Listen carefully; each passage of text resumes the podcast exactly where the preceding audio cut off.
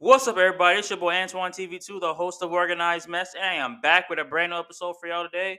Hope everybody's having a great day out there. Hope everybody's just chilling, relaxing, or you know, going like basically doing what you gotta do, working, coming home, do you know, doing what you need to do. You feel me?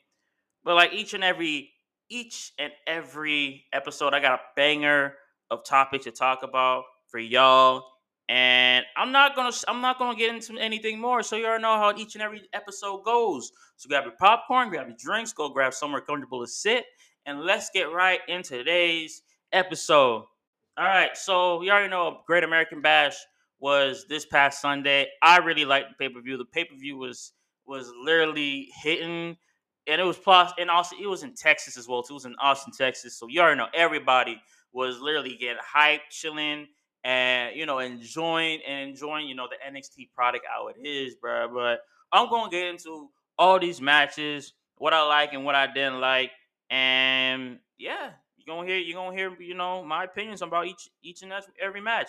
So the first match on the NXT Great uh, Great American Bash card is Gallus Boys versus the family, the Don of NXT Tony D'Angelo, and Stacks. And they won. They literally beat they literally beat Gallus. They dethroned Gallus to become the new NXT tag team champions. They did that. Like they they've been literally going at it, I think, since NXT Vengeance of the beginning of the year. Um, I was, I think they're in like a, I think at one for at Vengeance they're at like a, a fatal four way for the um it was a, a tag, a fatal four way tag team championship match. It was, uh, I know it was, um, I think, I it might, I think it was like, uh, pretty. I think Pretty Deadly was in this. Then it was the New Day, Gallus, and the Family. Obviously, Gallus boys got that at Vengeance Day. Then they defend them titles at NXT. Um, at NXT Stand Deliver back in April, and it was the Creed brothers, Gallus, and you know uh, the family. The family lost that, and Gallus, the Gallus boys were still on top. Now, fast forward to NXT to the you know NXT Great American Bash, and they did their thing. The match was really good. The beginning, this beginning match was really good. Everybody was doing their thing.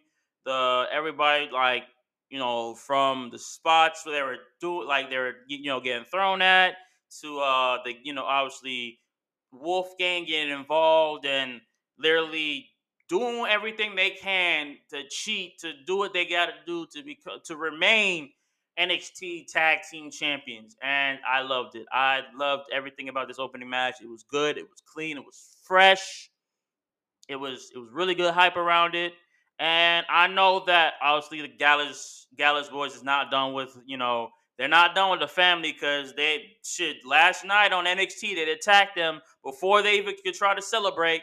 And I know they, you know, they had their payback with Gallus when it was uh when the main event was a six man tag team match, Gallus versus the Don of NXT and Stacks and Santos Escobar literally came through and literally put the hammer on the Gallus boys and beat them in a six man tag team match last night, which I really love. So, like I said, like I love I love the Don of NXT. I love Tony D'Angelo. I love Stacks. At, at one point, I thought that Stacks was going to turn on, you know, D'Angelo, but that didn't happen. So I'm just saying, I was surprised that that didn't happen. But it, you know, I thought that they were doing that, but guess not. But um, like I said, I really like this match. This match was a good opening match to start off the Great American Bash, and you know I hope this their rank can go far because one, they deserve it. Plus, they're, bruh, it's the family, bruh. It's the mafia of NXT. What what more? What like what what more can you say about that? It's the Don of NXT with his right hand man Channing Stacks, my boy. So uh, like, congratulations to the family to becoming the new NXT Tag Team Champions. I loved it. I love the match, and we see how long their match, you know, can last because, bro, you know how NXT is, bro. The NXT as NXT champions, you can be NXT champions for so long. It doesn't matter if it's tag team or whatever, and then you lose it within a couple of months or so. But, bro, I, I, we I definitely is looking forward to you know what we'll see later on from them as well too. So Next match we had on have on the list is a Weapons Wild match between Blair Davenport and Roxanne Perez. This match was really good. I mean, this match was brutal, but it was really fucking good. And I know Blair Davenport is doing what she usually do, going through the crowds as like you know with a black hoodie on, like beating up her opponent, and you, but this time not leaving, but you know setting her ground straight because, bro, they've been going at it since um, a little bit before NXT Battleground when Roxanne Perez was literally in that you know in that tournament to go back up the top to try to become NXT Women's Champion, and she lost that you know that semifinals match against uh, Tiffany Stratton, and and when she when when she literally lost that match, all we see was a black hoodie like person coming in and whooping Blair and and no sorry whooping uh Roxanne Perez's ass, and then later on to come to find out it was Blair Davenport, bro. At this point, what should they put Blair Davenport with the title? Should they give her the title? I mean, yes, but not now. Like right now, like Tiffany Stratton has a title, so we, we don't really know where that's gonna go for you know right now. But um, Blair was is doing like their rivalry has been since Battleground, bro, with Roxanne, bro. I mean Battleground. They went at it. I mean, they literally went at it, bro. They went everywhere, bro. They, they I remember they were in, they were in like a grocery store or something like that, and they were doing like a store, like a grocery store brawl if you don't remember that, you know, if you don't remember that, like you're like we're comparing this grocery store brawl to when Booker T and Stone Cold Steve Austin had that like grocery store like match brawl like all those years ago. Except that it wasn't really a match. It was just them. It was just it's just Roxanne Perez and Blair Davenport just like brawling in in, in like a in like a mini mark if you if you want to say that. But um, this match was really nice, bro. It was really nice, in my opinion. Obviously, Blair taking over, and I mean Blair, and Blair was doing a little bit much when she was threatening her sister, when she was literally threatening Roxanne Perez's sister, and be like, "Bro, do you want some? Like, bro, I'm whooping your sister's ass. Do you want some too?" I'm like, "Hey, Blair, take it easy now. Take it easy now, girl. We don't we don't need to we don't need to get people involved, bro. We shit, we don't need to get people involved. Like when Brock did with Dominik Mysterio all those years ago, and what you know Bobby Lashley did to Goldberg's son, like back in 2021. We don't need to repeat of that two years later. Nah, nah, nah. She was a little bit too young for that race. She a little bit too young for the for that board on the bottom. You feel me? Don't don't throw don't drag her in there and just you know break every bone in her little girl body, bro. Nah, no, we don't we don't need that to happen. But uh, Roxanne Perez was was fighting back. She did a really good job fighting back. She she did everything through a table. I mean, she put she obviously she put Blair through a table right in front of her mom and stuff, and you know the strap to the back, which we all know that shit still had the buckles. We all know that shit hurt. And I know uh, Roxanne Perez was getting hype as a motherfucker. We see we see Booker T over her back, and he was like, "Yeah!" He was like, "Oh wow." you know, you know how the regular Booker T do it, bruh. Uh, bruh, Booker T. That obviously that's Booker T's student, man. Like obviously Booker T is proud of Roxanne Perez putting Blair Davenport in her place. And with with I think one or two times heard like Roxanne Perez trying to put Blair Davenport in a sunset like in a sunset flip, and she finally got it after the second or third try. And one, two, three, Roxanne Perez got the dub in that match, made her mother proud, made her sister proud. Literally said, "Bro, I am done with Roxanne. Sorry, I am done with uh with Blair Davenport." Um, but Blair Davenport did hold her own during this match, bro. She she did a really good job holding her own, man. I mean, she was brutally destroying Roxanne like in the beginning of this match, like putting her through, you know, just throwing her to the, through the steel steps, trash can over her head, like literally putting her into the barricade. Like she was doing everything in her power to see like her mom, like just seeing Roxanne Perez, like you know, brute, like basically hurt to the point she she gonna be out of the WWE for a minute. Like she was literally telling her mom, like, bruh, yo, your daughter, like, I, I know she probably didn't say that, but like, basically, your daughter a piece of shit. She ain't gonna beat me. And look what happened, bro. Roxanne, Roxanne got the dub. She got the dub in a crazy uh, Weapons Wild match. So congratulations to Roxanne Perez, and we'll see what you know WWE has planned for you in the future. Because uh, right now, my hopes is high with you right now. literally. So the next next one we got on the on the list and the worst match on the list technically, even though this match was 50-50, somewhat good and somewhat bad. Uh, Gable Stevenson's debut on NXT in his first match ever on a pay per view at Great American Bash against Baron Corbin. Now, I would say, you know, I, I would definitely say that this match kind of sucked. I mean, obviously, I say kind of because basically, obviously, Gable was struggling, man. You you can see that Gable Gable was definitely struggling during this match, man. Like, obviously, when he when he was uh back on just NXT, like I think last week Tuesday, um, if like yeah, if he was on NXT like last week Tuesday, he was struggling to cut a promo.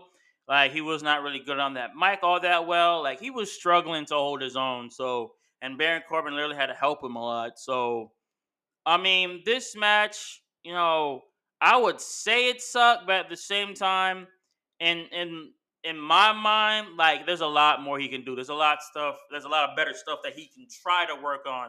Obviously, his in ring skills, bro. We don't need to see you throwing like a hundred German suplexes all the time.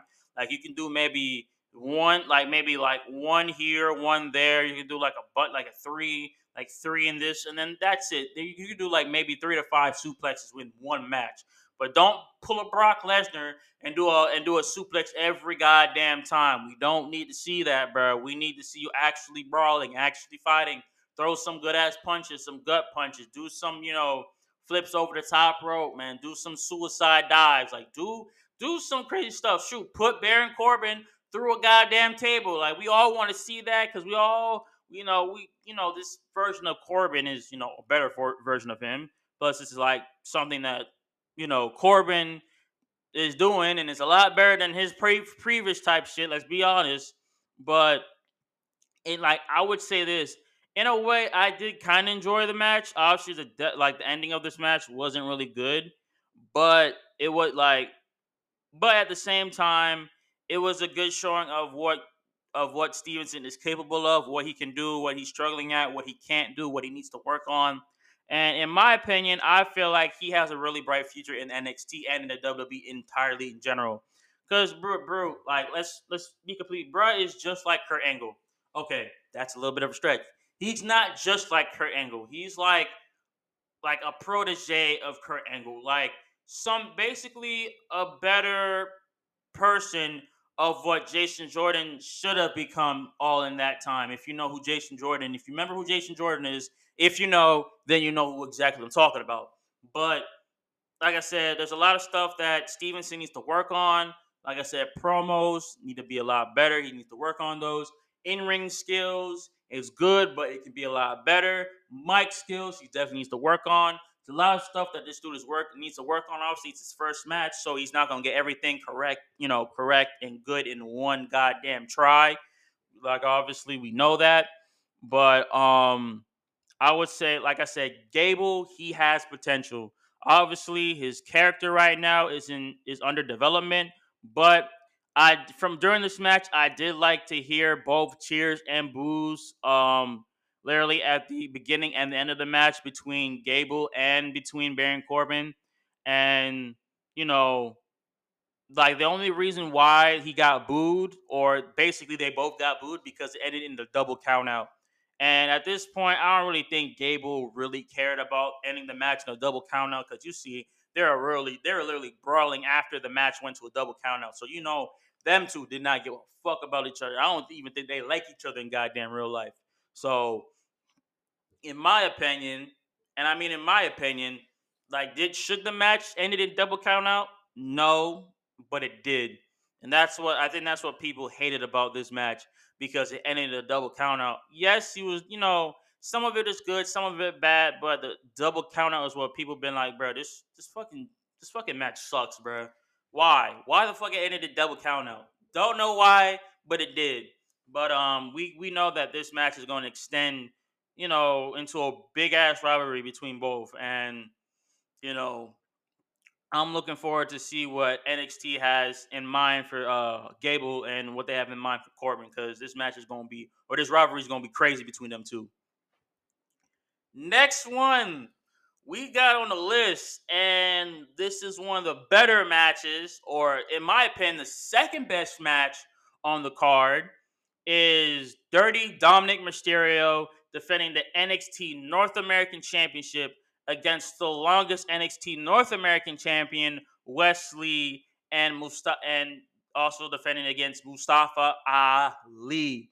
This match was so good. Chef's kiss to all three of these wrestlers, bro. Chef's kiss to all three of them, man. You could see, bro. You could see the way they're going at it. Like obviously, the beginning of the match was a little bit rocky, just a little bit.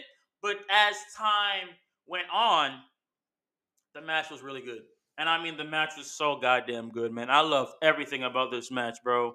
Like, obviously, Wes Lee, like, and uh, Ali looking at Dominik, they'd be like, nigga, you know we go get you, right? you know we both don't like your ass, right? and they did what they what they had to do, bro. They were literally going in on Dominik, bro. And obviously, we see mommy here being like, bro, bro, give me the fucking title, bro, because they're they're trying to do everything in their best to like to have the Dominik suffer, man, because Dominik was suffering. And I mean, Dominik was suffering, but he wasn't really suffering hella hard till like towards the end of the match, because that's when it definitely picked up. Like the beginning of the match was all right. The begin, like the middle of the match was really good, but the ending of the match, chef's kissed. I loved the ending of that match when my boy was literally like when my boy was literally getting stopped by like by Rhea Ripley by mommy. Like Wes Lee was like, bro, what the fuck you gonna do? Move the fuck out the way, bro.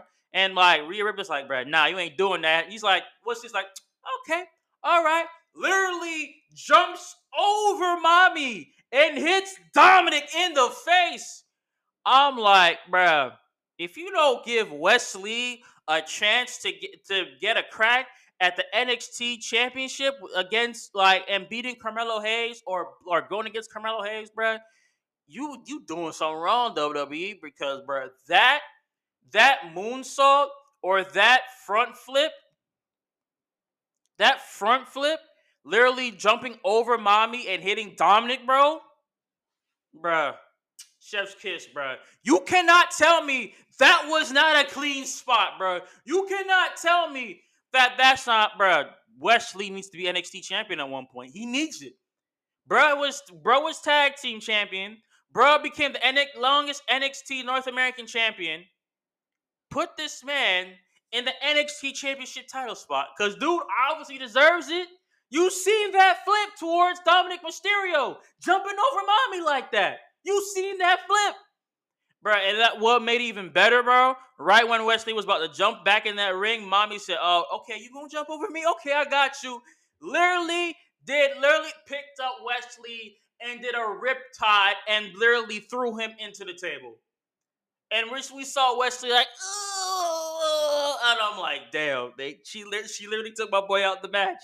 She literally, she, she literally legit took my boy out the match. And and after that, she was like, bro, you gonna do that to me? And then slice this man back in the ring. And right when we see Dominik, bro, right when we about to see legit Dominik about to get, you know, still a win as usual, Ali comes out of nowhere, literally kicks my boy Dominik, and he and he gets knocked out to the point his foot is literally wrapped around the top rope of that ring. Like, and then you see, you see my boy Mustafa Ali look. He's like, "Oh shoot, I got a chance! I got a chance!" Hits the four, like the 540, and then right when we were about to see the, you know, Mustafa Ali getting the title, getting the title, and finally getting a championship after a long ass time of getting no championship. One, two, Rhea Ripley pulls pulls him out, and I'm like, bruh. And then right now, Dominik Dominik gets waked up by Rhea Ripley. Dominik sees the opportunity, steals, steals, tries to steal the win. One, two, kicks out, and I'm like, "Are you kidding me?" And then literally, she like Rhea's like, "Bro, no, no, what?" She's like, "All right, all right, I'm done with this." Grabs his title, throws it in there, and then it was a it was literally a distraction gives Rhea Ripley his like her title, knocks out Wes Lee. One, two, three, retains the title. retains the goddamn title. And I'm like, uh, great match, but god damn it. but your boy Dominik Mysterio walks out and retains the NXT North American Championship. Great match. Love the match. Dominik on NXT is it looks so fucking good, bro. It it looks fucking good. Dude deserves to stay on NXT, you know, NXT right now, cause especially with mommy, bro. This this this match is this match was fire, bro. But congratulations to uh, Dominik Mysterio retaining, defending, and retaining the title against Wes Lee and Ali. And I know he has a uh, NXT North American title match next week on NXT against Dragon Lee. And right by and right in Dragon Lee's corner is what? Rey Mysterio. So we're gonna see how that match is. But right now, I give I give a massive W to Dominik Mysterio, bro. Next match we got on the list is the NXT Women's Championship match. Submit, but it's a submission match. Uh, obviously, Tiffany Stratton or Stratton defending her title against Thea Thea Hair or Thea Hall. You know, Chase. You know, representing Chase U. This match was was good in my opinion. It was it was really good. I won't say it wasn't really the best night, the best match of the night, but it was a really good match in my opinion. Um, obviously in this match, Tiffany displayed her technical skills, and obviously she was still dazzle us with her being with her ring ability. And obviously Thea is selling like selling all the moves, and the selling is really good. It re- it looked really good in my opinion. And she's not overselling like a lot of wrestlers did it do in the past, and what some wrestlers do now. And in my opinion, it was really it was a really good match. Obviously, we can we can kind of see Thea struggling like a little bit, just just a, a, little bit in the in the ring, you know, because she was trying to um make Thea Hall tap in the last few seconds, and you her form at the like literally at the end of that match was um uh, you know wasn't really the best, but she did you know show off her skills, and I know that probably I hope that Thea does get a um a rematch in the future because I know that, bro. There, there was no way she was gonna get out that match, bro. There's no way she was gonna get out that submission because she was in that submission hole for a good ten minutes, bro. Ten minutes, and obviously Chase knew that she was not getting out that match, bro. And there's no other reason, bro. Yeah, like even though I feel like she could have gotten out that submission hole, but she couldn't. She literally couldn't. And Chase was like, bro, I can't do this anymore, and threw in the towel. He was like, bro, yeah, we're throwing in the towel. Nah, Nah, I can't. Nah, she's suffering, bro. I knew that. He knew, like I knew, bro. We both know that she was not getting out that submission lock. We, I, if I was Chase U, if I was Chase, bro, I would threw in the towel too. Like I love, like I love Thea, and Thea's like a big, huge asset to Chase U. But I know, and I know hundred percent that she wasn't getting out of that. She was hundred percent not getting out of that, bro. And in in my in my offense, bro, in my in my hundred percent, I I really think I, I really hope that Thea can get another shot at becoming um NXT Women's Champion because she deserves it, bro.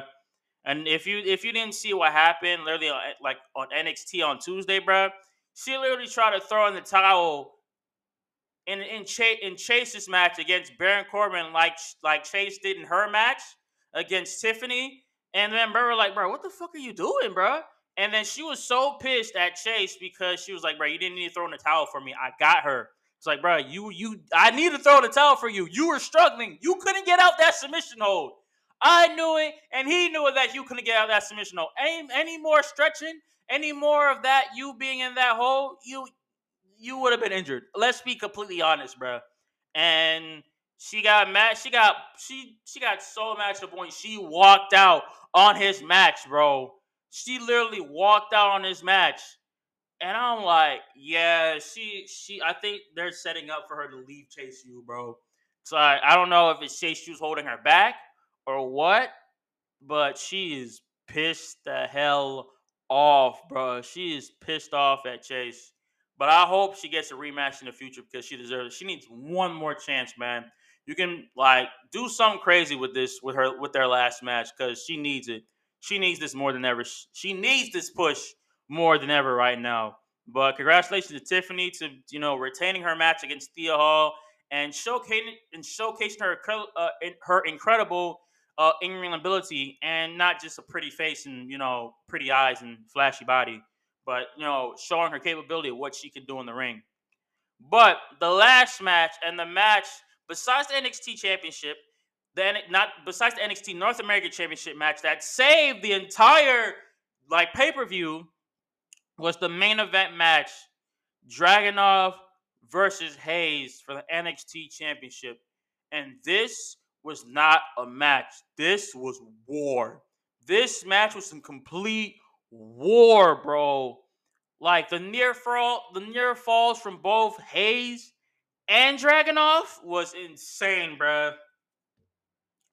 The literally from both from both competitors, they were both insane. Oh my lord. If bruh, you cannot tell me, you cannot tell me this match was not good, bro. This match was a five star banger for this one. The crowd was electric the entire time for this match. Bruh. Bruh, they even chanted, This is awesome. This is awesome. This is awesome. This is awesome. And they were like, fight forever. Fight forever. Fight forever. Like this match was the pinnacle, was the best match that I've seen from both Carmelo Hayes and Dragunov, bro. Dragunov literally drove Carmelo Hayes to his limit with this match, man. The atmosphere for this match was wild, bro. Wild. Like, and I'll say Dragunov right now is a is a great wrestler in my in my opinion, bro. Bro, but in a little bit, I can tell that yes, the the the match, like the ending of this match, was a little bit anticlimactic, but obviously the obviously the the whole build up and execution was you know was fire was was definitely fire man this match, in my opinion, should be five. It is not should be. It is fucking five stars, bro. Literally, and that and literally that that whole thing when Trick Mello was like uh when Trick was literally like motivating uh Carmelo's like, bro, this is what you're doing it for, bro. This is what you're doing it. And I love Trick, bro. He's a great hype man. Great hype man for Carmelo Hayes, man. And you can see that right when uh Dragunov was about to literally like like headbutt uh Carmelo. Literally, he pushed Carmelo out the way and took one for the team and took a headbutt towards towards Dragunov, man. Th- this match was so good, bro. And th- for how much like the how much the amount of false finishes there was, bro. you cannot tell me this match was a five star match, bro. The near falls, the matches, like ev- everything about this match was a five star, and plus the coast to coast. Because usually with a coast to coast, you need a trash can or some type of object. Nah, the coast to coast was fire. Even when Carmelo was about to do his like legit finisher, and this man, there, I don't know how Dragunov did that, but he literally did a whole power bomb in the right when he was about to hit Dragunov with his finisher. Power bomb. One, two, kick out. Bruh. Everything about this match was fire, bruh. Everything about this match was fire. Carmelo did his thing. Dragunov did his thing. I know a lot of people like when they saw the ending of the match, they did want Dragunov to become NXT champion at this point. But I know why they they I know why they they kept Carmelo Carmelo as you know the champion because they wanted to see him. They want him to see him go. You know more with more with matches like this, and he deserves to have more matches like this, bruh. But congratulations to my boy Carmelo Hayes, literally defending and retaining in a war in a war match against Dragunov, bruh, because that's his that was his best opponent, and that's one of that's just one of his best matches ever since he got the NXT championship championship, man. But I can't wait to see what they have more in store with Carmelo Hayes, bruh. And Carmelo Hayes is him. But after talking about the whole NXT Great American Bash and how great of how great of of a pay per view that was, next thing I want to talk about is should Roman Reigns turn babyface again? And I say this be and I ask this question because we all know how his first baby babyface run was. Not that good. It was pretty garbage if if you say so myself. That that that babyface run first was leash. That was so goddamn bad, man. Like I I definitely hated that run him as babyface because bruh, if I don't even need to I don't even need to say so much stuff why this man should if he should or should not, you know, become babyface again. If y'all remember, and I mean y'all remember because I know y'all do. if y'all remember him as WWE champion, how like how much like when he was first WWE champion, how that was so bad to the point people booed him to, for as a WWE champion, and because he literally had one of the worst WrestleManias of all time with Triple H in the main event of WrestleMania 35, I think it was. I think it was WrestleMania 35. People like correct me if I'm wrong, but I think it's WrestleMania 35. That that shit was garbage. And I mean that shit was fucking terrible, man. Oh, oh my gosh. I I hated that match. Everybody hated that goddamn match. Like it was it was eh. It was so bad. And when people and then he got the WWE title, he was having a smile on the face, but you could tell everybody else was just like, bro, this match goddamn suck. Why if you're happy, why do you think we should be happy? Like, come on, bro. You're supposed to entertain us. Instead, you gave us a terrible ass match. No, that shit was garbage, bro.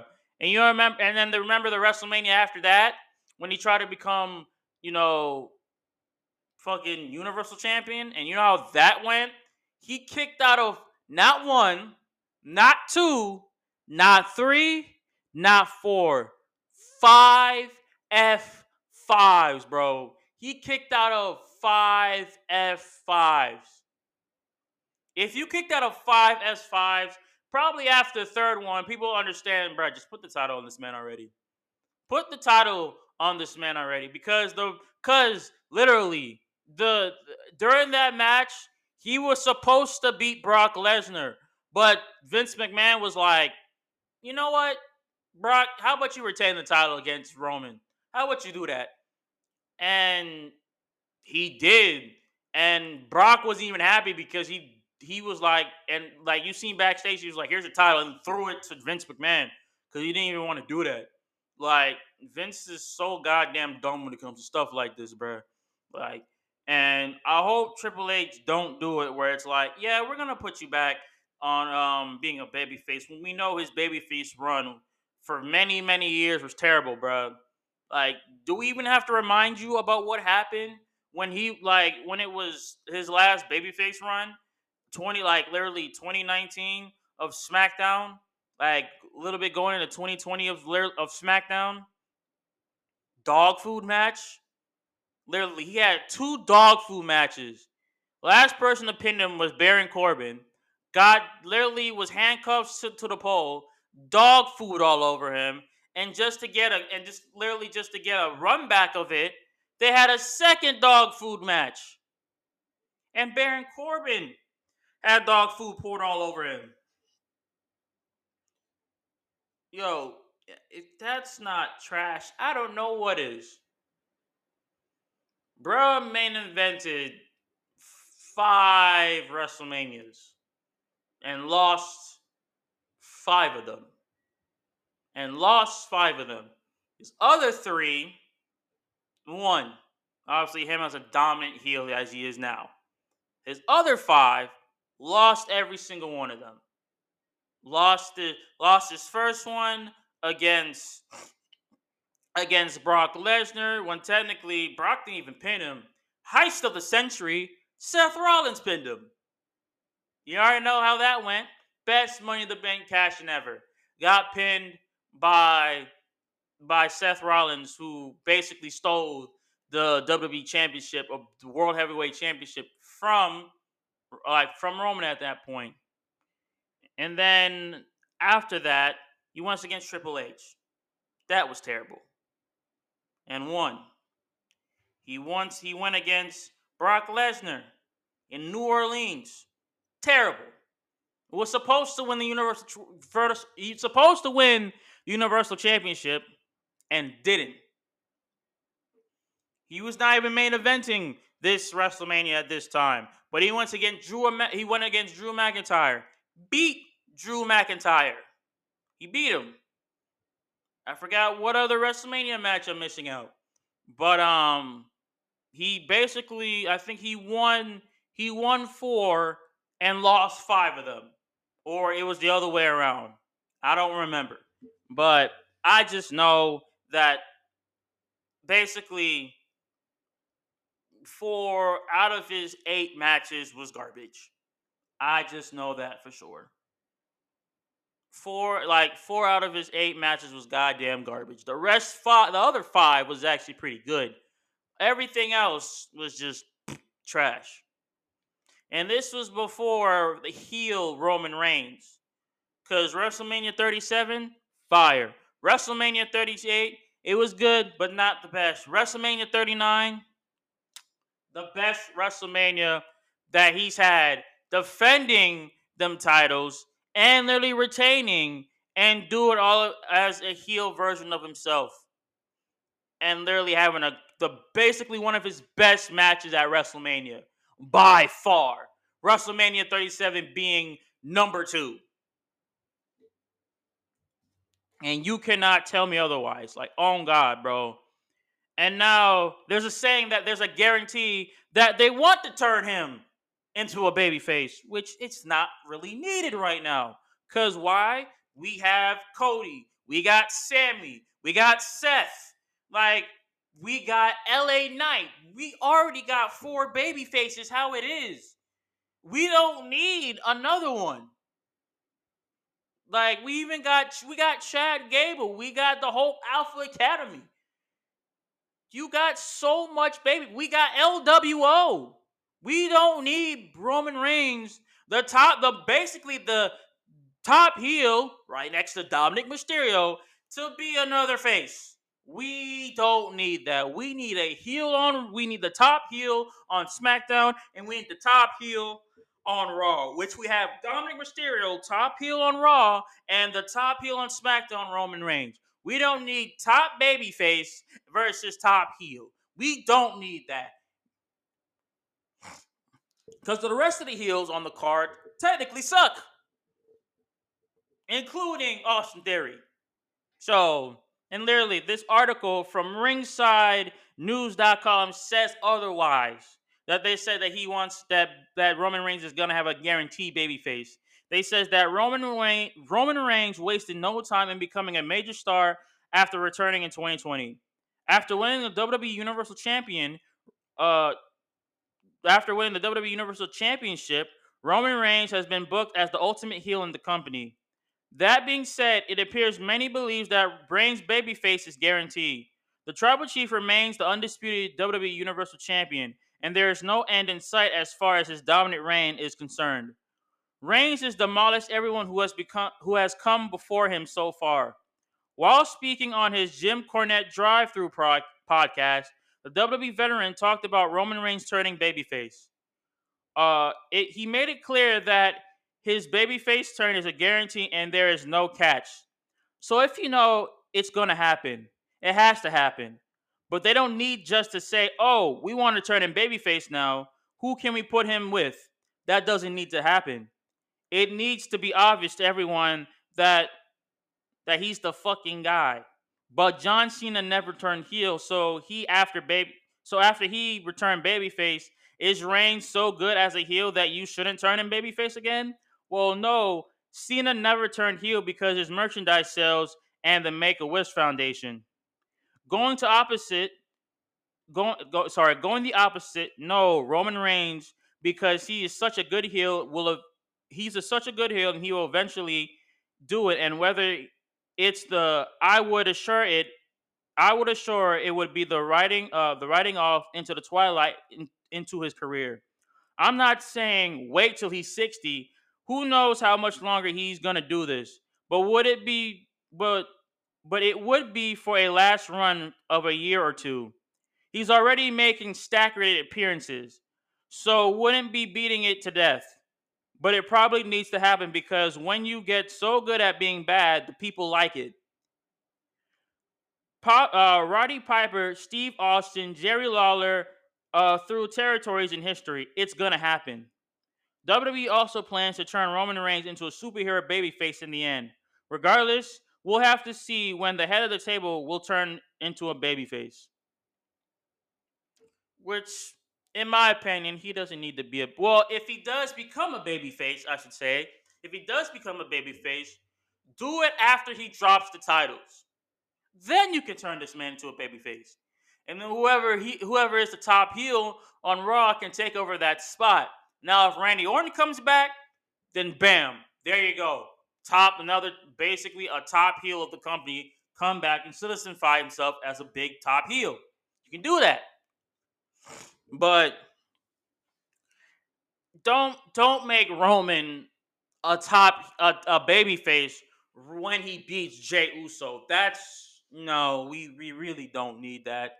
We definitely don't need Roman to become a baby face, bro. After the whole Jey Uso shit.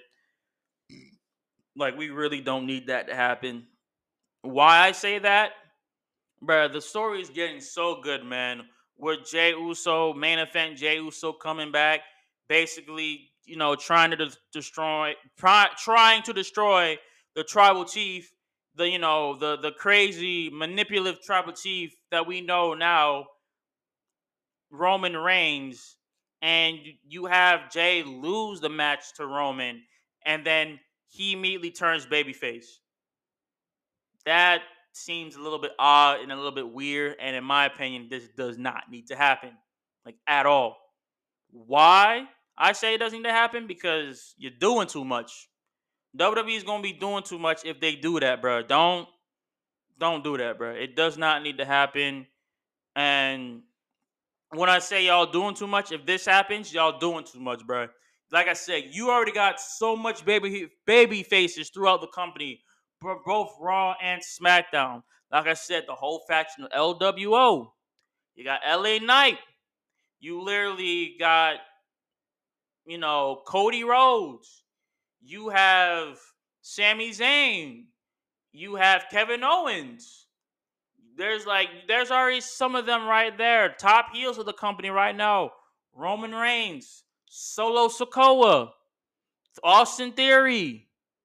You have Gunther, the whole of Imperium, the Judgment Day. You like, yes, understand that, you know, obviously when, you know, when Roman Reigns is gone, yes, you need another faction to basically replace the Judgment, like, sorry, to replace, to replace uh, a big faction like the Bloodline, which is the next Hurt Business or a Nation of Domination 2.0. We don't know what they're going to be called yet, but no.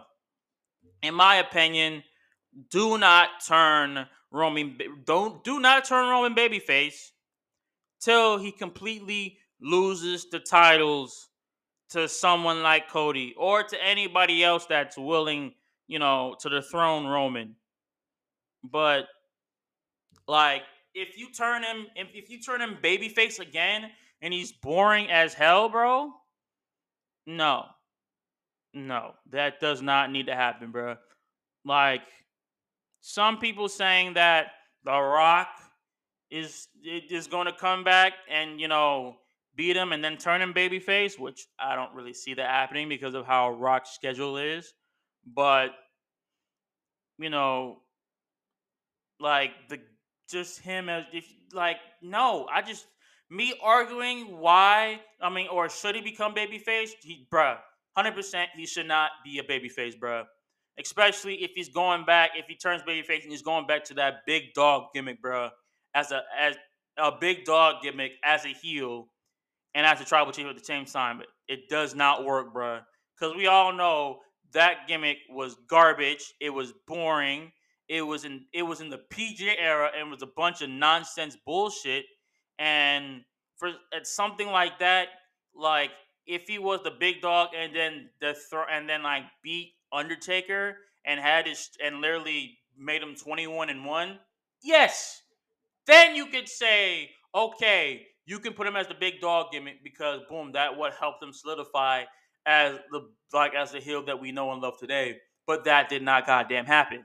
So there you go. He should not he should not be a babyface, bruh. Like he should he should not be a superhero babyface because the only superhero babyface that still, you know, is loved by the company is John Cena. So, like I said, to sum up this, should Roman become a superhero babyface? No. No, he should not. Not worth it. He doesn't need to become one. Him as a heel is doing really good right now. And don't I don't want WWE to mess up mess that up for him. I really don't, bro. He does not deserve well, I would say he doesn't deserve, but he he's not he does he's not needed to become a baby face right now. He's needed to stay a heel till he gets the throne. Till that happens, yes, you can turn to him to a baby face. But don't do the wrong. Don't don't be stupid, WWE. I'm saying don't not be stupid with doing that. I'm just I'm just letting you know right now. Do not be stupid. Next next title I'm gonna talk about on the list. and you probably already know where I'm going with this one. If y'all remember that invitational finals match, right? Two LWO um you know companions going against each other to see who's gonna face Austin Theory and you know to prop to try and beat Austin Theory for the United States Championship. And uh, if you have seen Friday Night SmackDown last week, you know that uh, Rey Mysterio has somewhat got an injury, quote unquote, when it wasn't really an injury; it's just a work injury, and um, basically he couldn't continue on into the match, and they're like, yeah, so uh, they're like, yeah, Rey Mysterio can no longer compete in this match, so your winner is Santos Escobar, and I'm like, really? So the match was the match was really good. The problem is, is like you have it, you have him do a work injury just to not even continue the rest of the match. He was only in the match for five minutes. He was only in the match for five minutes. And then you called off the match because he had an injury, quote unquote. When it was not even an injury, it was just a work injury. This is why they need to stop doing LA Knight dirty, man. LA Knight was supposed to be in the United States Invitational Finals match. Wasn't in the match because they decided not to go with LA Knight. And they screwed him out of a chance to win gold again for the second time in a row. And in my mind, I'm like, bro, are they? Do they even care about LA Knight at this point? For for a comment that said they love LA Knight, I don't really see it. I legit don't see it, man, because you doing everything in your power to push LA Knight.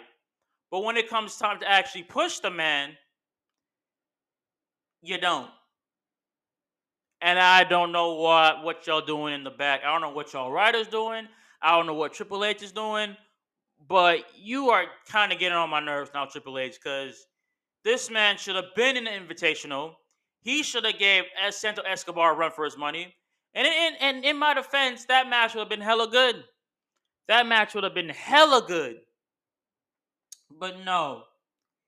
You did my man dirty. You legit did my man dirty. And you only had and you only had Rey Mysterio wrestle five minutes for in the match, and then do a work injury. Which, not gonna lie, that little that work injury looked like it did hurt because his head did hit the back of that of that black part which it, in in a way it was not really on the it was on the black part. It was like half on the black part and half on like that steel ramp in a way. But uh, yeah, it uh, it. Re- I thought that like Rey Mysterio was legit injured, but nope, it was a work because if he was legit injured, they would have put up the X, and they didn't put up the X. So I knew this shit was a work, and I was like, when they said Santos Escobar won the match, I was like, bro, y'all better do something with with with LA Knight, bro, or else I'm gonna riot, bro. I'm definitely gonna riot if they don't do something with LA Knight soon. But I I know that he's in the SummerSlam Battle Royal, which I'm gonna get to that later on in the uh, in the episode. But um, bro, like when it comes to like put him in an actual like tournament type stuff, like Money in the Bank, the qualifying for the Money in the Bank, and qualifying for like you know a chance to get a crack at becoming you know United States champion against you know or trying to beat Austin Theory bro has so much momentum right now. So much momentum right now. And you choose not to push this man to become United States champion? like, in my opinion, they should have the battle royal. Like the winner of this match gets, you know, gets to have a chance to go against Austin Theory and beat Austin Theory for United States Championship. That's what the battle royal should be. How it be like the winner of this match gets to face Austin Theory for the United States Championship. That's what this match should be. That's that's what the battle royal should be. But nah, man, like y'all y'all doing dirt. Y'all doing my boy. Y'all doing my boy LA Knight dirty, man. You you see how over this man is, bro? you know? This man is over on Raw. This man is over on SmackDown. This man is legit over on live events. He'll be like, yeah, or dummy, yeah, which I feel like he should bring back that, you know, that whole dummy, yeah, yeah. I really like that, bro. I really like that. But this man is so over. His shirts is getting so like it's getting so like crazy. Dude has two dummy crash phrases like, let me talk to you. Or everybody say L.A. Knight. Yeah. Uh man, just I love doing LA nights, bro. Yeah, bro. It, it's just so live, bro. It's just so live. I love it, bro. Like they gotta they gotta stop doing my boy LA Knight dirty, man. They gotta stop doing that. LA Knight is a wonderful guy to the fans, bro. And I won't be surprised in real life this man is is, is completely super nice, man. like, stop stop giving the runaround with LA Knight, man. Stop it. You see that this man deserves, you know, to be champion, a mid card champion at that. Like, yes, he deserves, you know, like, oh, she deserves everything else, but they keep stalling his goddamn push, which is angering me. Which I don't know why WWE is literally stalling a push like LA Knight. I really don't know why they keep doing that. Like, literally, he has LA Knight has a huge reaction from WWE fans at this point, and obviously I WWE fans like myself really can't wait to see on when he's on TV. Every time I be like, bro, where's LA Knight at, bro? Every time on SmackDown, I'm like, Knight, Knight, Knight, Knight, and I'll be like, yeah, bro. It and plus, it's obviously like it was. It was previously reported that WWE had plans to push LA Knight, but they said they're waiting for the right moment and I'm like, bro, do not do the whole Daniel Bryan bullshit like you did before. Either you wait till the, either you wait till you know when you know the push is not relevant, and then you do it and no one cares, or you do it to the people that so you know the people could be like, yes, he got his push, and then you know you bury him, cut like a literally couple weeks to a month later, or you don't just you just don't do it at all which that's a constant reminder because they do this with some of our favorite wrestlers. Like one of them, Zack Ryder was a big major one.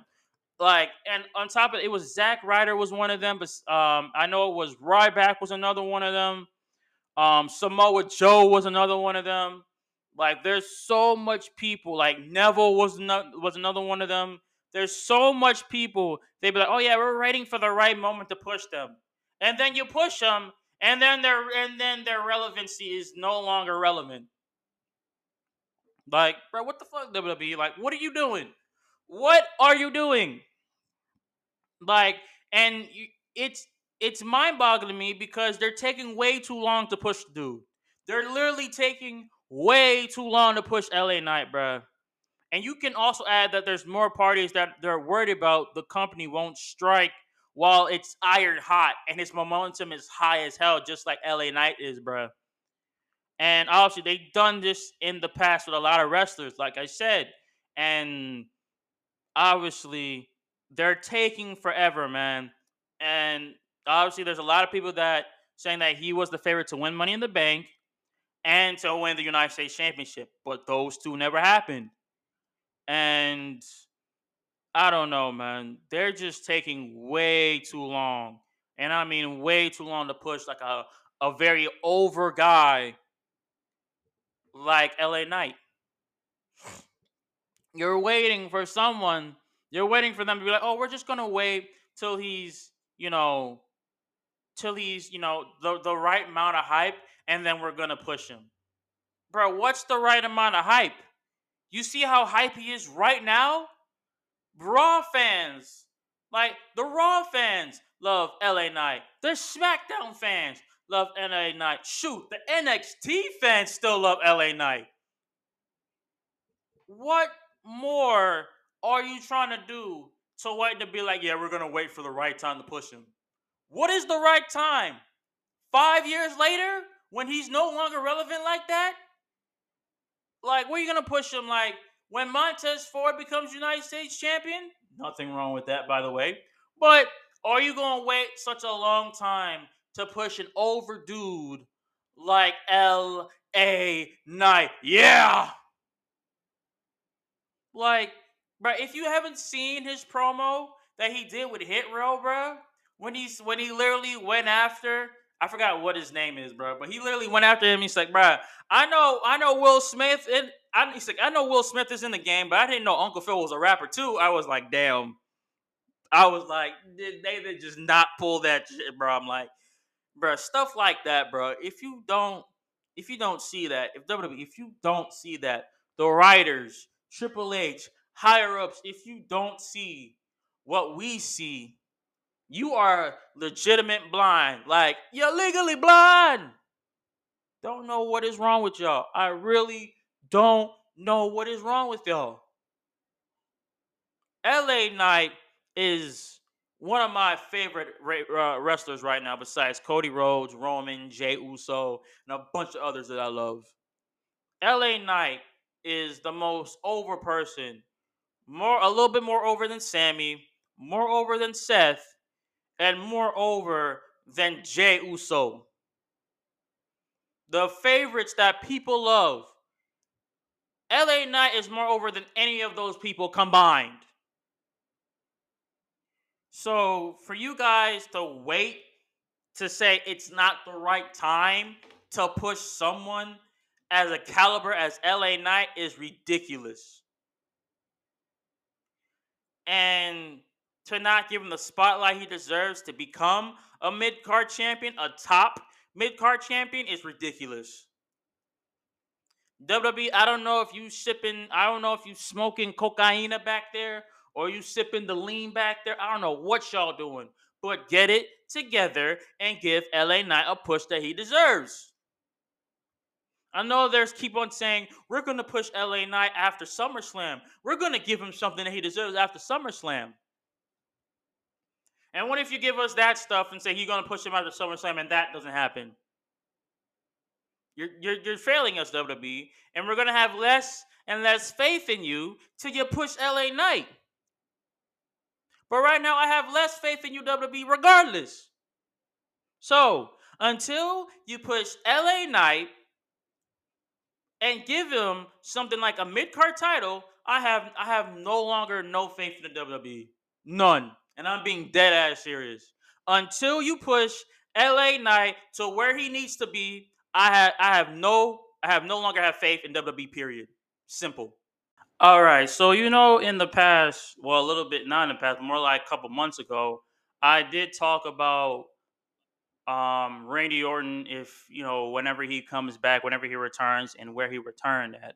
Uh, what pay per view he will return at? I know I gave uh gave something of him returning at uh what would like how would I book Randy Orton's return if he came back at WrestleMania 39? So since that never happened, and they said that SummerSlam is the next pay per view or the next PLE that people return, you know, returns like return to WWE, then WrestleMania, then you know, how would I book Randy Orton's return part two? Because I did part one a little bit before WrestleMania. So I'm gonna give y'all part two on how he would return. So so obviously he I feel like he would return um after Roman Reigns retains uh against Jey Uso. So Jay so obviously it's Roman and Jey Uso's match. They did blah blah blah. And obviously Roman retains against Jey Uso in the brutal, like in the brutal way as possible, right? And then right after, you know, he holds up, you know, the titles, you know, the undisputed, you know, world heavy or sorry, the undisputed WWE Universal Championship. All you literally, everybody, like, you know, after a while you hear I hear voices in my head. They come for me. You understand? They come for me. And it's the biggest pop of like of all time. Obviously, it's not of all time, but the biggest pop right now of like WWE history, right? And he comes out crazy as hell. And he he ain't coming to do his thing. He's just walking, just walking in the arena, right? He sees the people, sees the faces, people that he haven't seen in over a goddamn year and he walks around the ring, uh, like looks at Roman, looks at the titles on on um Paul Heyman's shoulders, and then looks up at Roman in his title. He just walks around the ring. Though he just walks around the ring, right? And makes his statement be known. And he just yeah, just keeps doing that, keeps on doing that, right? And he walks in the ring, goes eye to eye with Roman. And basically Roman holds up the title and be like, yeah, that's his next opponent is Randy Orton, right? That's his next opponent, Randy Orton. And he obviously he he goes up and obviously he walks out like obviously Roman walks out the ring backstage and he just has a moment with the fans and everything, does up his signature signature pose and all that, and just basically greeted himself uh, that yo, I'm back, and I loved y'all. Cuts a cuts a quick promo real quick, saying how he missed y'all. I know I've been out for a long time, but I'm back now, and I'm here, and I can't wait to get back to what I'm doing. Obviously on Monday, and then obviously fast forward to Monday Night Raw. He comes out on Monday Night Raw. Um, I think help helping Riddle after Riddle gets jumped by uh, or after Riddle loses to probably Imperium again, either the Kaiser, Giovanni, or maybe even Gunther. Randy storms out, runs out, helps helps um, Riddle, and then Riddle and him are uh, back together, right? As as a not as a tag team, but kind of like as a team, right? And obviously later in the night comes out again, or not even that. He cuts a promo, cuts a promo, and saying like like like Monday Night Raw, I missed y'all. and he cuts a promo like of how long he's been gone, what he's been doing, all this type of stuff. And he literally said, "Well, you see me come back on on SummerSlam, and you see me look at Roman Reigns, and I was doing some thinking, and I was like, I haven't had a world championship in a long time." And the person I want to go after is Roman Reigns. He's the biggest threat in this company right now. So, you know, the tribal chief versus the Viper, the legend killer himself. And he, he throws up a challenge for Roman, right? Uh, obviously, Roman hears about it he basically like he basically does what Roman usually does, probably ignore it, tries to be like, nah, I don't really need this on my plate right now, and blah blah blah blah blah. And after a while, Roman said nah, and then Roman's like, I'm just nah, nah, I'm not, I'm not letting you challenge for my shit, bro. Like I beat everybody. What makes you think you have a chance to beat me, bro? I put you through a table, like I put you through a table at WrestleMania Backlash last year. What makes you think you have a chance against me? I injured you. I'm the person who put you on the table and made you been out of the WWE for over a year. What makes you think? What makes you think you have a chance against the tribal chief, the head of the table, the longest reigning undisputed universal champion of all time? What makes you think you can beat me? And out of nowhere, be like, because I can do this, and then RKO out of nowhere, and it's like, like as you know, I'm the legend, I'm the legend killer. I'm the 14 time WWE champion. Put respect on my goddamn name. And then after that, going towards suburbs, like sorry, going towards uh Fastlane or pay no, uh, no payback. Going fast forward to payback we having this feud, right? We have this feud, and obviously it's official. Uh, Roman Reigns defending his undisputed Universal Championship against the Viper, like the Legend Killer, the Viper, Randy Orton, and obviously Riddle's by his side, right? So fast forward to that match, and obviously Riddle's right is right, you know, by himself. He's like, you know, a like down on the ground, like cheering, supporting Randy from in the ring. And obviously they go at it, right? The match is, you know, starts slow as usual because it's Roman Reigns, and it slowly builds up. Near fall to near fall. Uh, obviously, Rome like uh Roman hint uh the Superman punch to to um Roman does the Superman punch to to Randy Orton. Obviously, he hits him, and then he was about to do the do the uh do the spear, right? And uh immediately Randy Orton does the RKO, hits uh Roman with the RKO. One, two, no, he kicks out. And he's like, what he has to do to put to put Roman away. And he does this, right?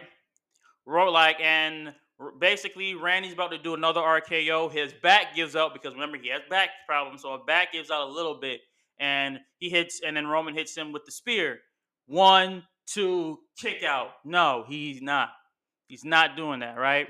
So, and obviously, like every Roman match, the ref, something like the ref basically gets, you know, either he gets Superman punched out or speared out, and then next you know, you have um you have Solo coming in, right? Try and do a Samoan spike uh to to Roman to uh, not Roman. Try to do a Samoan spike to uh Randy. Obviously, Randy like counters RKO to Solo. Solo rolls out the ring, and then right after Riddle gets involved. Riddle misses the the um the heel the the you know hitting like the was it the knee kick that he usually kicks, but instead of hitting Roman, he hits Randy. Randy gets blindsided right? And then he he knocks out Randy. He's like, oh, and then Riddle's looking at Randy, and then Riddle turns around and gets spears by Roman. Riddle goes out the ring, and then obviously the the ref is waking back up. He comes back into the ring. Randy comes back in. Uh, Randy comes back into the ring. Roman's already setting up, and he does ooh ah, and boom hits hits Randy Orton with the spear. One, two, three. Roman retains the title against Randy, right? And then Riddle's like apologizing. He's like, "Yo, Randy, I'm so sorry." Blah blah blah blah blah. I never meant to do it. He's like, "It's okay." He's like, "It's okay, Riddle. It's okay." And then, and then right when he's looking, he's like literally looking in disappointment, and he's like, and he get he's just he's mad. He's mad as hell, but he looks in disappointment. He's like, bro, you got kidding me right now? And then out of nowhere, RKO to Riddle. RKO to Riddle, and that sets up a feud between Randy Orton and Riddle. And then I was, and bam, that's how you bring back Randy Orton. You have him go against Roman Reigns, and then Riddle causes Randy Orton a, a win at beating Roman. Roman retains by hitting a like to literally hit a super like a literally to hit a, a spear on Randy. Randy takes out his frustration on Riddle. Bam. And then you have a whole and then you have a a whole um, rivalry between Riddle and Randy Orton. And then obviously you have and then everybody's like in shock because he hit a, a RKO on Riddle. Everybody's shocked. Everybody's like, bro, what the hell just happened? And then on Monday Night Raw, like there's a segment on um on why he did what he did at um at Payback, right? Why he did what he did at Payback. And you probably like, hmm, yes, I. Uh, so you're wondering why I hit a a RKO on Riddle on Matt Riddle, my former Raw tag team partner, right? He cost me one of the most important matches of since I came back to the WWE. He cost me my match with Roman. So what did I do? I RKO'd him. Because he deserves it. You cost me my match, and what do you think was gonna happen? You think we're gonna be like, hug it out? No, it's okay. You get him next time?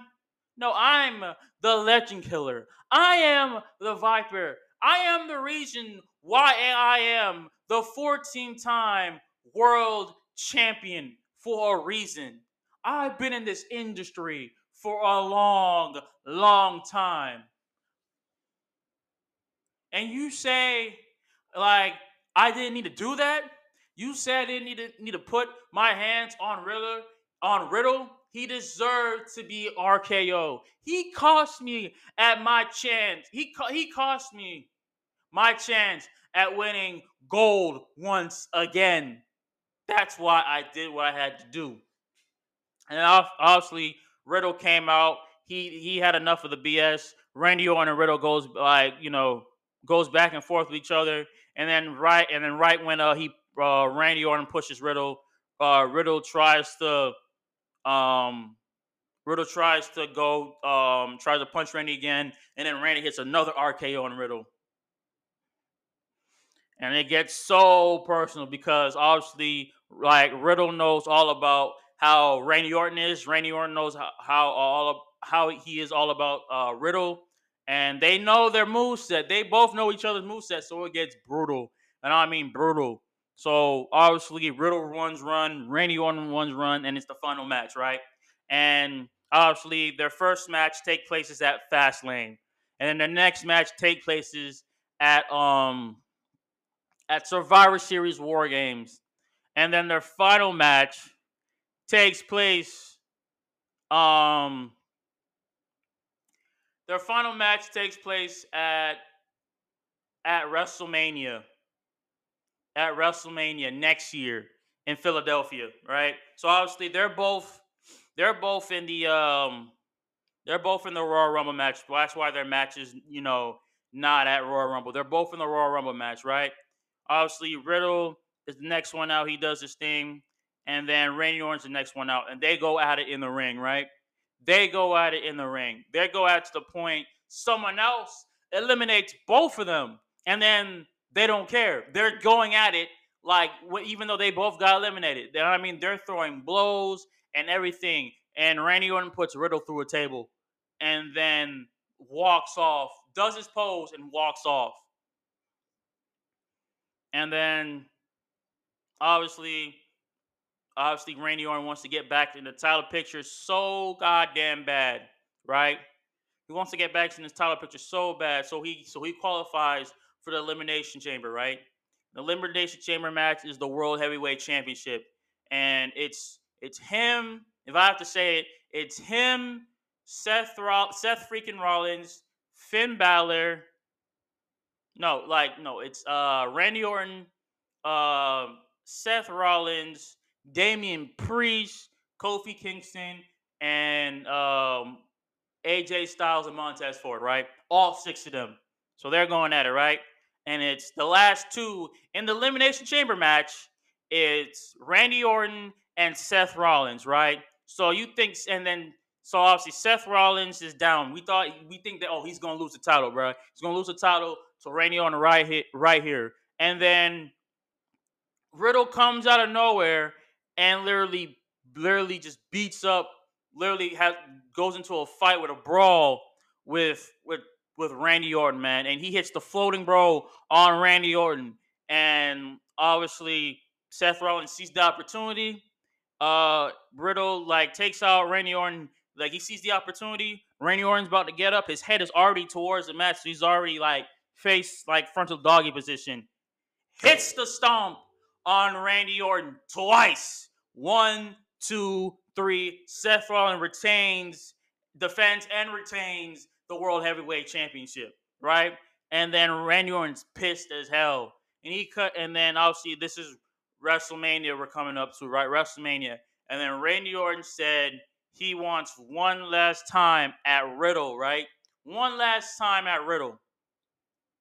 And he said, I want you in a hell in a cell at WrestleMania. And it's Randy Orton versus Riddle inside a Hell in a Cell match at WrestleMania. And they go at it, and you know, it's brutal. Like candlesticks, chairs, tables, everything. And they brawl, and it goes all to the point outside of the um outside of the entire Hell in a Cell cage. And they're fighting up on top of the cage. And I mean they're brawling to the point. They're both tired. They're both extremely tired, but they're brawling outside the ring. And then next, you know, obviously he hits Randy Orton hits RKO on top of the ring with Riddle right there, and then he throws Riddle off the cage and he hits the table and knocks out. And he gets carried on a stretcher, right? And and they say and they announce and the winner of this match, Randy Orton. Bam. That's how you bring back a like, and that's how you bring back a heel Randy Orton. And that's a, and that's and that's how I would book Randy Orton's return to WWE. And it, that's that probably won't if if that happens, probably not like that. But if it does happen, I'll be excited. But that's how I would personally, you know, right back, like you know, bring back Randy Orton's like return. How I should bring him back and the feuds that he will be in. He'll be in a, a little bit of feud with Randy Orton. Sorry, he'll be a, a little bit of feud with Roman Reigns, and after that, the rest of the time he's back, he'll be in a feud with Riddle, and it goes back and it goes cross into a couple months. So that's how would I bring him back. I know it probably won't happen like that, but that's just me. But shoot, either way, I can't wait for Randy Orton to return. Uh, we missed this man for a long time. He deserves to be back in the WWE. Like, bruh, it, it, it's too long. It's been too long. Please come back, man. We miss you. We miss you, bro. Just come back, bro. Just come back, Randy. We love you and we miss you. Next one I want to talk about is the Bobby Lashley's new faction that you know that we're definitely going to see you know coming in the upcoming weeks. So there's a question on uh, Instagram, and that I need to, that I really need to get my opinion across, and you know my thoughts about this. And the question was, could Bobby Lashley's new faction be the modern day evolution? Which, in a way, it can be the modern day evolution. It's it's a little bit of like the modern day evolution with like a little bit of the you know the nation of domination, you know, type faction. Because we know the nation of domination was a really good faction back today and we know that Evolution is the most iconic faction of all time. Ric Flair, the 16 time world champion Ric Flair, like Batista, Triple H, and young Randy Orton.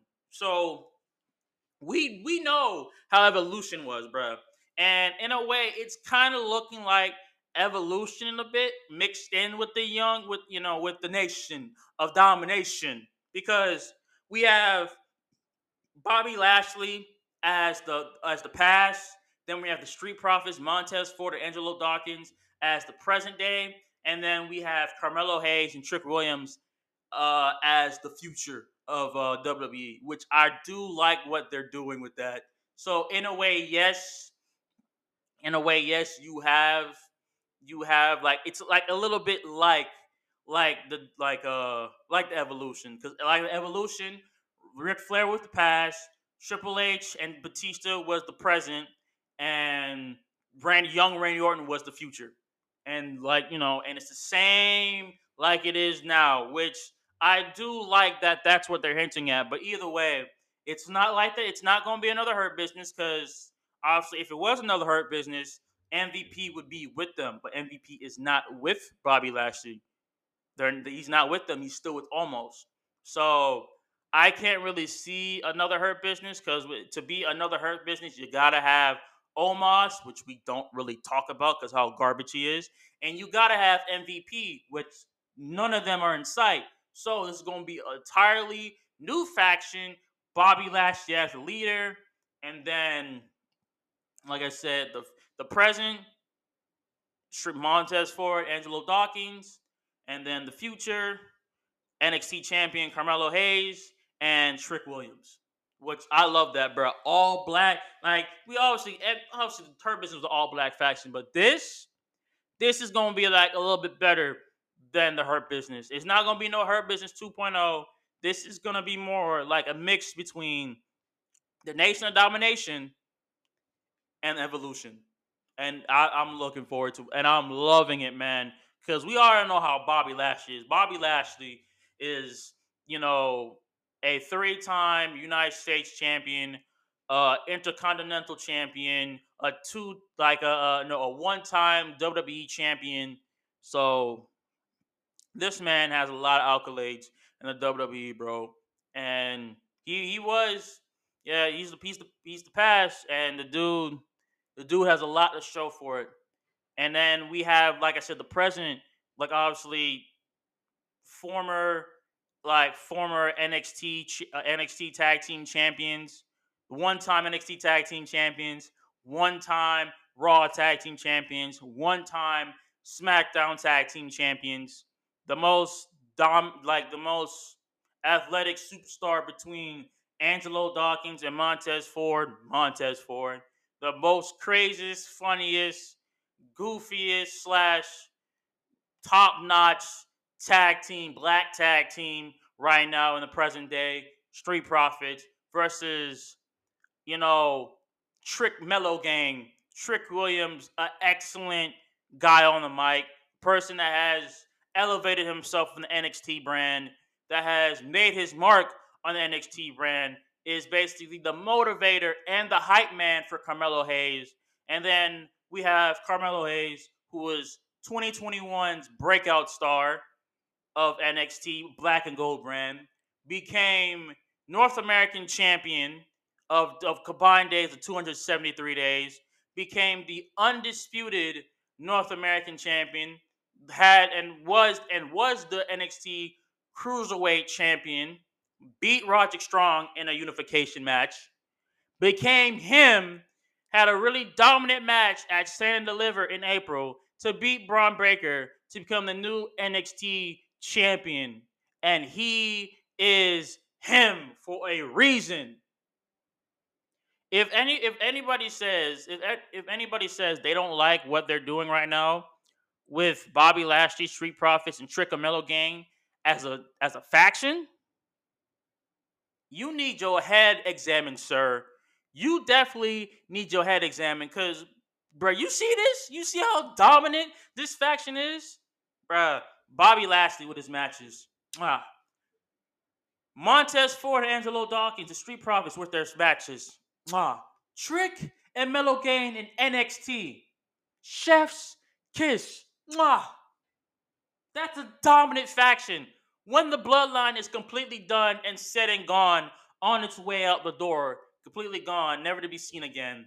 And then we have this new faction, a black dominant faction. Bro, no, no one's gonna stop him, bro, on SmackDown. And I mean no one, bro. Not even Solo, bro.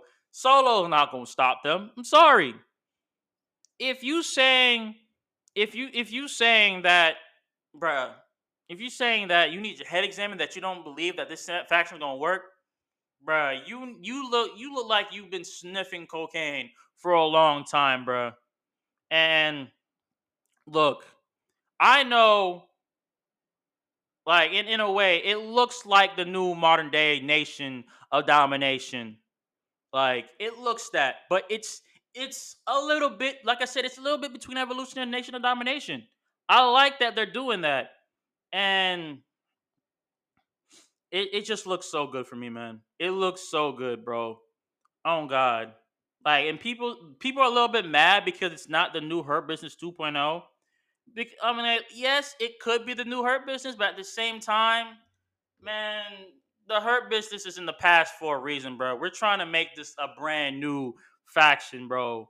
No MV, no MVP screwing over nobody else, you know, and you know, saying like this. No, it, doesn't need to happen, bro. It just doesn't need to happen. I love the direction that WWE is taking with this, putting like five black guys that deserve to to have this much spotlight in WWE, that deserves to be in a big major faction, especially with Bobby Lashley.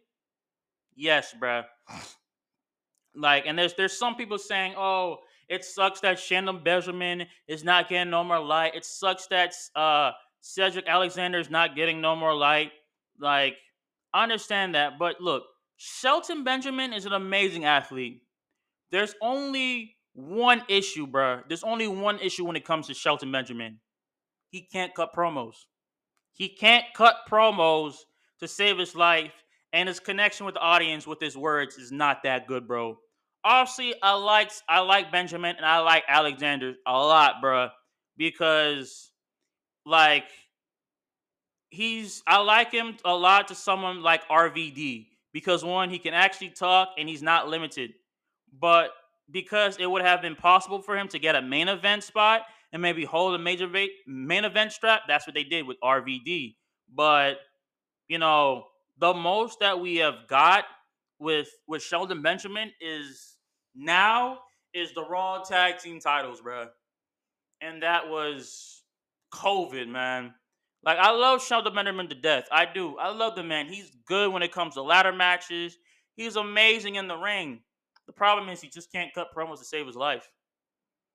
You know, and Alec and then Cedric Alexander is, you know, climbing to that, you know, to the top to becoming a good big mega superstar but you know he needs a lot more work in the ring. Well, he's good in the ring. On the mic, he's not really that good either. So, I mean, that's why they didn't really put Shelton Benjamin or Alexander or Alexander in you know the new faction with Bobby Lashley. Like I'm all for it, but it's a new it's a new time, it's a new day, and it's a new dawn. And the right people right now for Bobby Lashley's faction, Street Profits and Trick Melo game, bro. I see it. Because obviously, Trick and Melo are great on the mic and they're great in the ring. Street Profits, great in the mic, great on the ring. Bobby Lashley, great in the mic, great in the ring. It works. That entire faction works. And that's why they're becoming a faction for a reason. So I like I'm definitely interested of what WWE has to offer with uh with Bobby Lashley's new faction, man. And this is gonna be hella crazy hella dope. I'm looking forward to it. I'm literally tuning in each and every SmackDown to see what they have in store for Bobby Lashley and everybody else, man. Because this is the time for the future of WWE. Bobby Lashley is doing great wonders, is great, is doing great things, and this is one of them, man. Street Profits on top of their game right now. Trick Melo Gang on top of their game right now. It works, man. It works. You can you can people love it. Some people hate it because it doesn't have, you know, the two that was in the, you know, in the hurt business from the start. But you can be mad at all. You can be mad at them all you want. This it will work. I know it will work. You can hate me for saying it will work, but I know it will work. Keep on doing what you're doing, Triple H. I see you, my boy. I see you with this faction. All right, because you already know how last weekend was crazy at the American at the Great American Bash. This weekend is going to be even crazier. Why? Because we going to give my, I'm going to give my predictions on SummerSlam Detroit for this Saturday, man. And I am excited. I am hyped. And I am gonna be love. I'm gonna love the hell out of this goddamn PLE, man. SummerSlam Detroit, the biggest party of the summer, and I'm looking forward to this. I am happy, and bro, let's get into these predictions, man, because my excitement is gonna be bursting more if I keep waiting, man. So, first match we got is the undisputed WWE Universal Championship match. Obviously, with this match, the tribal, the tribal chief, you know, the whole thing of tribal chief is on the line. Not only the title, but it's Roman Reigns defending the tribal chief, the tribal chief status, and the title on the line against main event Jey Uso. This is a three year match in the making, man. Jimmy was hurt for a year straight. Jay stepped up, became actually had two great matches with Roman's first like was Roman's second Universal title defense. One at Clash of Champions and one in the Hell in a Cell I Quit match. And obviously that developing him into the main event, Jey Uso, as we see here today, the right hand man of Roman Reigns, the pinnacle and the person you have to go through to beat Roman Reigns. Three years in the making. All that backfired on Roman, and now the downfall of the bloodline is what we got. And now we see a brutal tribal combat match, aka anything goes, for the undisputed Universal Championship. I have high hopes for this match. I really do. I really have high hopes for this match right here. Will I say Jey Uso will win this match? Probably not. Probably not. Do I want him to win this match? Yes. Yes, I do. Like I said, the bloodline started with Jey Uso. It's only right if it ends with Jey Uso, which I know WWE's not to do that because it's WWE. We, we know how they are. But I will love it if it ended with Jey Uso. And then can Cody continue his rivalry, but continue it with Jey Uso. It doesn't matter who has that title. As long as, you know, it gets to that point if Cody wants to finish the story with Jey Uso, if Jey Uso becomes the tribal chief and the head of title and undisputed universal champion, then yeah, you can do that. But I know it's not gonna happen. Cause obviously Roman said himself, you can't beat me. I am the head of the table. I am the tribal chief. I'm the one who puts food on the table for this family. And you think you can beat me? And you think you can beat me? Said himself. So, man, this is gonna be crazy. I know that this match is gonna be hella crazy, man. I'm looking forward to this match so goddamn much, bro. So goddamn much. So, like like I said, during in this match, I know it's gonna be a brutal main event match, but I know, but I definitely know that Jey Uso is not gonna win this match, and I know that Roman's gonna retain and still be tribal chief at SummerSlam. Next match we got is the final chapter in Cody Rhodes' book. Cody Rhodes versus Brock Lesnar, part three. It sucks that this match doesn't have a stipulation because for many weeks now, uh, for a little over a month, they said that this match, their last match, is going to have a stipulation, which they said that their last match is going to have a rare stipulation that hasn't been used in over so much years. It hasn't been used in so so goddamn long. And this match was supposed to be a Texas a Texas bell rope match or a Texas bull ra- uh, bull rope match, one of the two. But it's that's what that was supposed to be the stipulation of this match, and it never happened, which sucks. Why you have a third, you know, a, a, you know, the final trilogy toward, you know, for this match, and there's no, uh there's technically no, um, you know, stipulation for the match, which kind of sucks, but it is what it is. WWE. Um, this match, obviously, Brock Lesnar, you know, Cody Rhodes won the first one at um, Backlash by roll up pin. Obviously, Brock Lesnar won the second one when he put Cody Rhodes in submission holds at Night of Champions. So obviously, the third one, Cody won. If Cody Rhodes don't win this one, then I, I don't know. I, I don't know what we say with Cody at this point because at this point, Cody Rhodes is just winning stuff with promos at the moment. Matches, not you know, not so much, but um, but I know right now that uh, Cody, you better win this match. If we don't, there's seriously something wrong with you if you don't win this match. Just just saying. Another big storyline in the making. Seth freaking Rollins defending the world, his world heavyweight championship against the leader of the Judgment Day, Finn Balor. And this match can go either way. Either Obviously, either Finn Balor can lose this match, Seth Rollins can retain, and Damian Priest can get involved, can cost Finn Balor this, you know, this chance at him winning gold.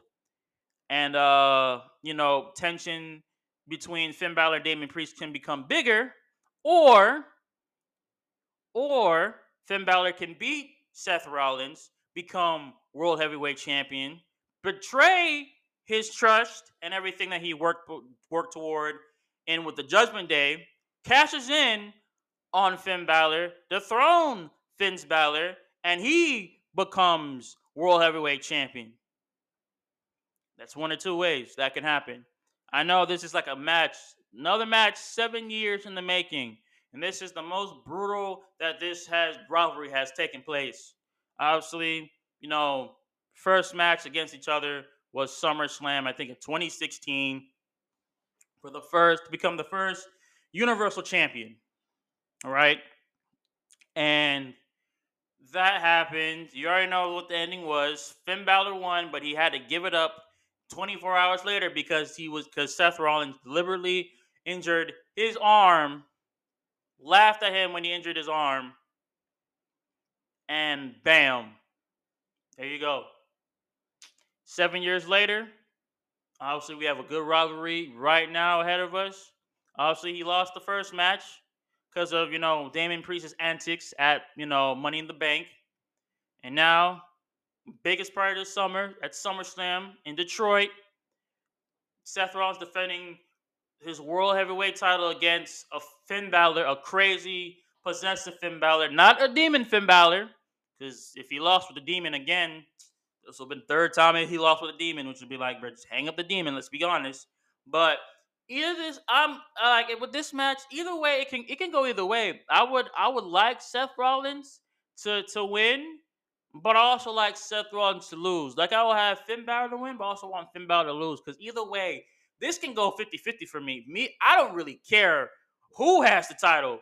Finn Balor, Finn Balor, obviously, Finn Balor, sorry, deserves to be world heavyweight champion.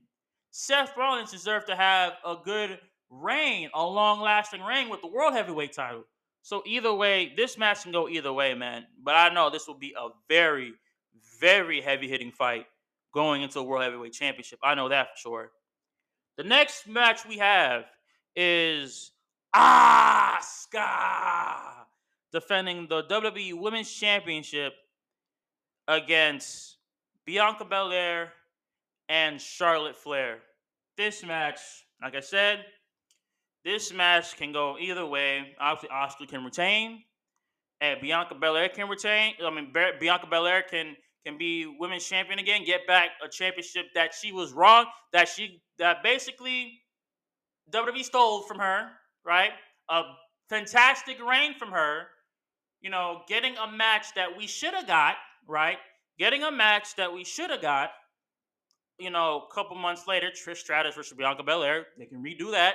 They could try to get us that match, or just have Charlotte Flair swoop in and just take the title just because she's Charlotte Flair.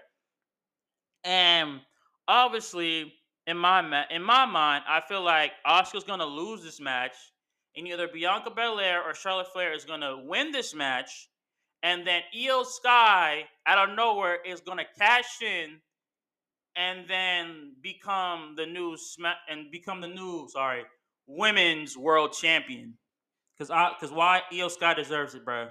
And then after that, you could set up a feud between Asuka and Iyo Sky, and that match would be, oh lord, that match would be so goddamn good. Just thinking about it. So, um, I don't want Asuka to win this match. I want her to lose this match, man, because she does not deserve the title. Like I said, um, I give it to, like I said, I give it to either Bianca or Charlotte, and I want Iyo Sky to come out of nowhere and take the title to become the new women's world, the, to become the new women's champion right now. That's what I honestly feel like is going to happen. Next match, a brutal rematch, a brutal rematch that ha- that took place at WrestleMania 39. The Ring General defending the Intercontinental title, a prestigious title. And he's defending this against the Scottish warrior himself, Drew McIntyre. And this match, as much as I want, and I mean as much as I want Drew McIntyre to become Intercontinental title or Intercontinental champion, I want Gunther to dethrone, not dethrone, but I want Gunther to become the most, the basically the longest reigning Intercontinental champion of all time. I want that to happen so fucking bad, bro. You have no idea, bro, because I want him to be Honky Tonk's record so bad because again, and I'm saying this again, why do you have an Elvis impersonator being the longest Intercontinental champion of all time? That doesn't need to happen no more. I want to see my boy Gunther become the longest Intercontinental champion of all time. I need to see that happen, man. I, I need to see my boy defeating and retaining against Drew McIntyre and solidify himself as the best Intercontinental Champion of all time. It needs to happen, bro. It, it needs to happen. It definitely needs to happen. I'm not the only one who's just thinking about it, bro. As much as I want Drew McIntyre to become Intercontinental Champion, Drew needs to be Intercontinental Champion way more. He needs to, need to stay inter, inter, Intercontinental Champion so he can beat Honky Tonk's record to solidify himself as the most dominant, the most prestigious Intercontinental Champion of all time. If y'all don't agree with me with that, if y'all don't agree with me with that, I don't care. I just know that's what's going to happen. Next match we got in my prediction list the first match setting that's going to be opening up SummerSlam, Logan Paul versus Ricochet. And I feel this is where I feel like they're giving Ricochet a push now. A push that we've been asking for for a very long time. WWE is finally giving Ricochet a push because this dude is long overdue for a push, man. And I mean long overdue for a push like this, man. And I know this is going to be probably one of the most entertaining matches on this list because the, the their ability to fly high, to reach spots that no one can ever reach before, it's these two right here, man. And I know Logan Paul is going to give us an excellent match, bro, along with Ricochet. Because you know how Ricochet is with high flying matches like this, man. It always looks good, bro. The match is always good. Why? Because of Ricochet, bro. And with Logan Paul, how he's been ever since he came to WWE in WrestleMania 38 last year, good. Excellent, bro. And when he literally involved Ricochet's fiance into this, well, girlfriend slash fiance into this, this made the rivalry uh, two times as better, man. I know that. Do like would I say Ricochet would win? Yes, I do want Ricochet to win, but at the same time, I little want Logan Paul to win this. But I don't know, man. Oh man, this match can go either way, bro, and I'm excited for this. I'm 100% excited, excited for this opening match for SummerSlam, man. Either way, either way, either man can win this. But oh man, SummerSlam, please, please come closer, bro. I'm I am waiting for this match to happen, man. Anyway, next one we got Ronda Rousey versus Shayna Baszler in an MMA rules match. I didn't know what MMA rules match, so I'm guessing they're taking the rules from MMA and they're gonna put it into the, the ring like this. Um, if they really want to be more MMA like, they should do a fight pit MMA rules match. Huh? You, you see what I'm saying? You see, you're putting up what you you see what I'm putting up, what I'm putting down. You see this? It needs to be a fight pit MMA rules match. This like this this match should definitely be in a fight pit, bro, because they're both they both did they both did MMA. Obviously, Ronda Rousey was in you know UFC. Shayna Blaze Shayna Baszler was not in UFC, but she did MMA for a lot of different companies, and she they they both deserve like a high hitting match, like a fight pit match, man. That match, this match, this rivalry right here deserves to be in a fight pit match, and then you can put in MMA rules on top of that because the fight pit is the close is the closest thing to an UFC or MMA cage, right? And the MMA rules is just stuff on top of that. So that would be a really good match, man. A hard hitting match, and that would be a crazy ass match, in my opinion. So I'm looking forward to to this match, uh, which I've heard this might be Ronda Rousey's last match. So I'm my my pick for this is uh Shayna Baszler, hundred percent, bro. After this, push Shayna Baszler to become either women's world champion or uh, women's world champion, man. So I, I, like it needs to happen. Shayna Baszler is long overdue for a women's championship push, man. And I'm not talking about tag team. I am not talking about tag team. She's long overdue for a big push like a world's women's championship, man. She needs it. She and I look that match, NXT finest, NXT fine like finest match Rhea Ripley versus Shayna Baszler. You know fire that match would be? That match would be goaded. That match would be so goddamn good, bro. Mm, I am looking forward to that match, man. That's another match I'm also looking forward to. And then the last last match we have is the SummerSlam Battle Royale presented by Slim Jim. So obviously I heard that there's a couple people that's going to be in this Battle Royale. Two uh one of two of my favorites uh, in the WWE, you know, that's going to be in this match is L.A. Knight. Yeah. And the Celtic Warrior himself, the leader of the Brawling Brew, the, the sorry, the, the leader of the Brawling Brutes, Sheamus, man. And I, I'm, I'm just letting you know, bro. Right now, right now, SummerSlam, my boy, and I mean my boy LA Knight needs to win this match. LA Knight needs to win this match because I know that they said they're trying to push LA Knight, you know, after SummerSlam. And what better way after push this man is when he wins the Battle Royale. Am I right though? He needs to win this Battle Royale, bro. I don't know. Like I said earlier, WWE's waiting on his push, bro. You need to push him after the Battle Royale, bro. If he loses his Battle Royale, like I said, I have lost all hope for the WWE. Oh God. When it comes to anything, man, I have lost all hope for y'all. Because if you make LA Knight lose this battle royale, I am going to a temper tantrum. Oh God, I don't care what anybody said, but I am going into a temper tantrum because if you don't push LA Knight to his pinnacle, to his top pinnacle, after he literally wins this battle royale, I am gonna lose my shit. I'm gonna lose it, and it's not gonna look good for W. It's not gonna look good for me. Anything, my bro. I'm gonna be posting my potential tantrum on Instagram, Facebook, Snapchat, Twitter, everywhere, bruh. To be like, what in the hell is wrong with you, WWE? You you did what? And you didn't, and you you made this match. And you didn't push who? Yes, I would be mad if this doesn't happen. I would be mad if if he does not win this match, man.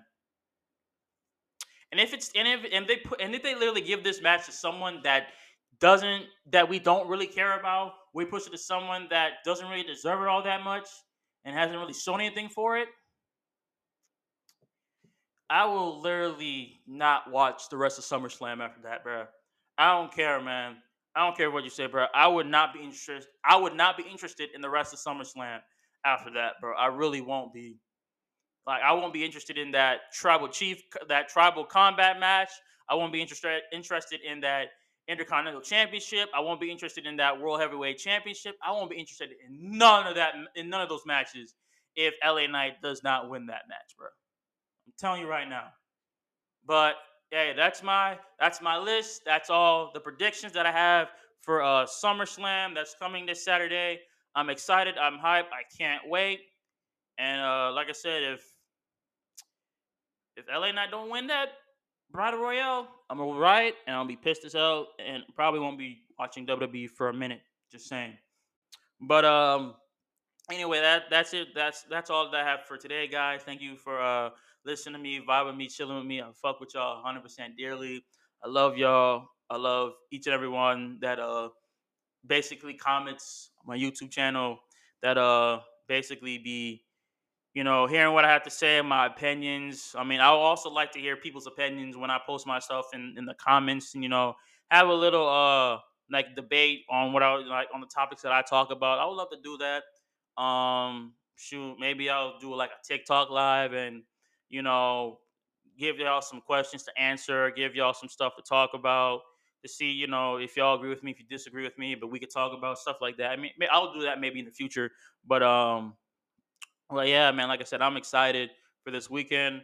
Uh, I'm excited for what's in store for WWE, man. I'm just, I'm just tired of y'all like not pushing, not pushing my boy LA Knight like that. That's the only thing I'm tired about. But everything else, man, I'm, I'm happy about. I'm 100% happy about it, man. Can't wait for Randy Orton to return because I'm waiting for that. I hope he returns at SummerSlam. But uh, we'll just see what happens, though. We definitely will see what uh what happens with this, bro. But this is your boy uh, Antoine TV2, the host of Organized Mess. You can follow me across all social medias, across uh, Antoine TV2 on uh, my YouTube channel. You can uh, I will be posting on my YouTube channel sometime, maybe later on next year uh, or later on in the year. I don't know yet, but that's going going to happen. Um, you can follow me across, you know, Snapchat, Instagram, Twitter on Antoine TV2, and you can follow my podcast channel, Organized Mess, on YouTube and across Facebook and Twitter and, uh, and Snapchat and everything like that. Uh, so, like I said, hope everybody has a great day. Hope everybody has a great upcoming weekend. Love y'all and be breezy, y'all.